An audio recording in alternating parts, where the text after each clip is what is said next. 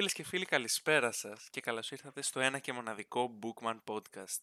Θέλω να σας καλωσορίσω στο πρώτο επεισόδιο αυτής εδώ της καταπληκτικής σειράς η οποία έχει σκοπό να σας φέρνει όλα τα βιβλία τα οποία έχω διαβάσει και με έχουν βοηθήσει πραγματικά και θέλω να τα διαδώσω για να μην έχω όλη τη γνώση για τον εαυτό μου.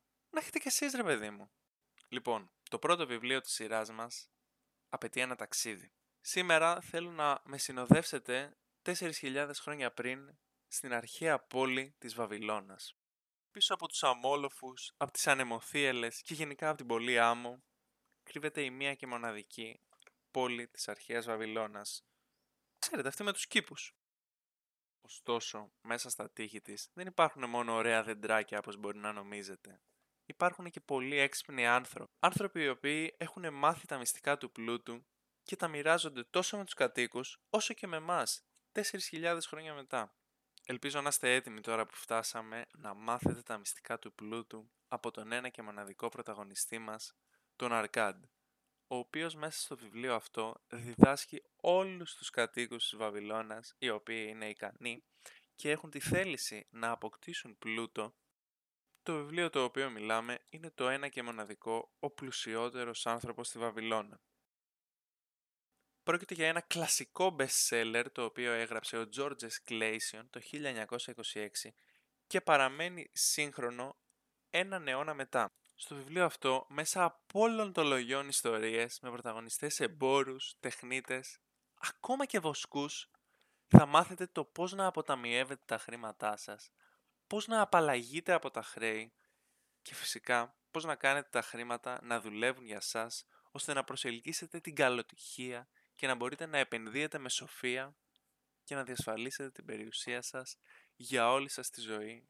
Το βιβλίο αυτό το θεωρώ ένα απαραίτητο ανάγνωσμα για όλους εσάς που αναζητείτε τις διαχρονικές συμβουλές τις οποίες έχει να σας προσφέρει ο Αρκάντ, οι οποίες σας καθοδηγήσουν βήμα προς βήμα προς την αυθονία. Επίσης, μπορώ να σας εγγυηθώ προσωπικά ότι αυτό το βιβλίο θα σας αλλάξει πραγματικά μία για πάντα τον τρόπο που αντιλαμβάνεστε την έννοια του χρήματος και το πώς να το διαχειρίζεστε, όποια και αν είναι η οικονομική κατάσταση στην οποία βρίσκεστε αυτή τη στιγμή. Σας έχω καταλάβει, έχετε κατενθουσιαστεί. Γι' αυτό, επειδή, εντάξει, μέχρι να ανοίξει το βιβλιοπωλείο, θα περάσει πολλή ώρα, θα σας πω τα τρία πιο σημαντικά μαθήματα κατά τη γνώμη μου, τα οποία πήρα από αυτό το βιβλίο. Λοιπόν, το πρώτο μάθημα είναι να επενδύεις πάντα πρώτα στον εαυτό σου. Η αλήθεια είναι μία, ας το παραδεχτούμε. Άμα δεν επενδύσεις στον εαυτό σου, πώς θα μπορέσεις να επενδύσεις κάπου αλλού; Το δεύτερο μάθημα είναι και αυτό αρκετά γνωστό. Να περιτριγυρίζεις τον εαυτό σου με νικητές. Πιστεύω όλοι ξέρετε τη φράση «Είσαι το σύνολο των πέντε ανθρώπων των οποίων κάνεις περισσότερο παρέα». Και αυτό δεν μπορεί να ισχύει περισσότερο.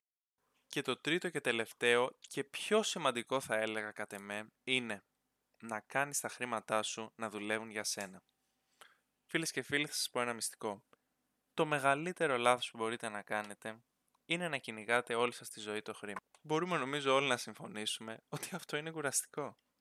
Άρα αφού αυτή η τακτική και μας κουράζει και δεν αποφέρει κέρδος, γιατί τη συνεχίζουμε.